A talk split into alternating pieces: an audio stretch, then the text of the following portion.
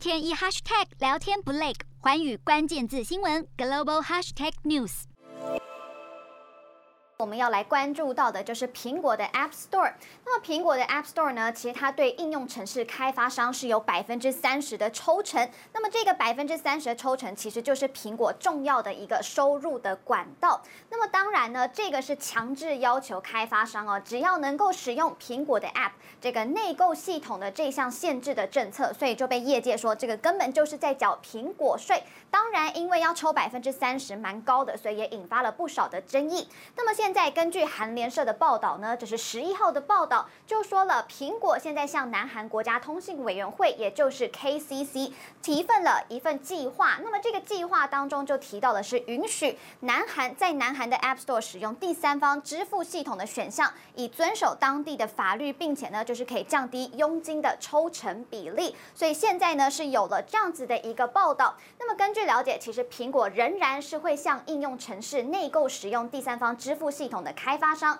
来收取一些相关的手续费用，但是这个不再是强制一定要支付百分之三十的佣金。那么至于佣金之后这个抽成的比例到底会有多少呢？以及提供第三方支付选项的确切的生效时间，这些相关的细节内容，其实目前都还是不确定的。KCC 跟苹果都还要再进一步的讨论。那为什么苹果会做出这样的决定呢？主要就是因为在南韩通信电信事业法的修正案去年。九月已经开始生效了。那么这条法案它就是禁止应用城市商店的平台强制使用自己的应用内购的系统，所以现在就是定出了这么一条的法律。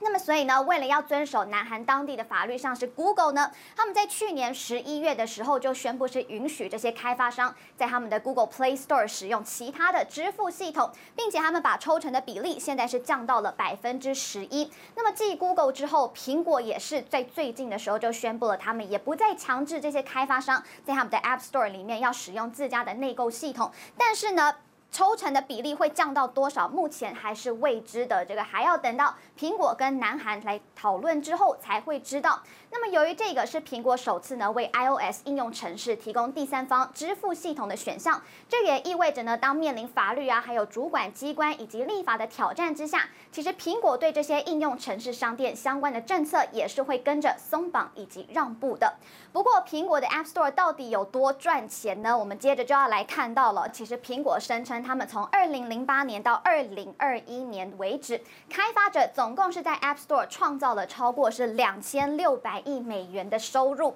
那么二零二零年这一年呢，苹果为开发者创造的收入是有四百五十亿元这么多。但是到了二零二一年的时候呢，就瞬间数字攀升到了六百亿美元。所以等于二零二一这一年成绩是足足有三分之一这么多的成长。那么其实呢，节节攀升的数字也代表着 App Store 创造的。服务营收其实正在年年的创下新高，iOS 的生态系也是正在快速的壮大。那么另外啊，其实，在公布完这个开发者创造的营收的同时，其实苹果还透露了，目前在全球拥有超过七点四五亿的付费订阅用数。那么苹果目前其实就正在努力的是将服务的业务打造成一个 iPhone 之外的第二支柱，就是希望可以透过这样子服务深度开发用户的价值，让他们企业的规模可以再更上一层楼。因此呢，我们来看到有分析师呢，他叫做艾弗斯，他就提到了，他就预测说，可能到了二零二四年的时候，苹果的服务营收是有机会上看一千亿美元，所以几乎